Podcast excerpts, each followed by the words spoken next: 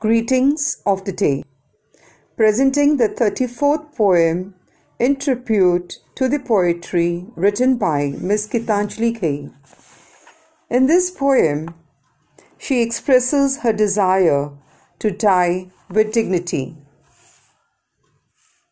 I wish to erase out if any bitterness which may have settled in me before it begins to take roots in my being. The mean disease has done me to death by causing me disastrous and horrific changes. It tortures me mentally.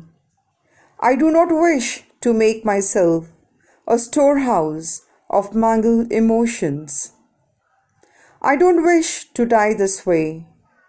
I'm determined to gather all my courage, strength, patience, faith, but trust in good spirit. If I have His mercy, I shall achieve all this and much more. I only wish to spread cheer. I can't bear to see anyone cry, least of all my family. Happiness lies within each one's reach. I don't wish to live and die in vain. I'm thankful God gifted me life, however short it may be.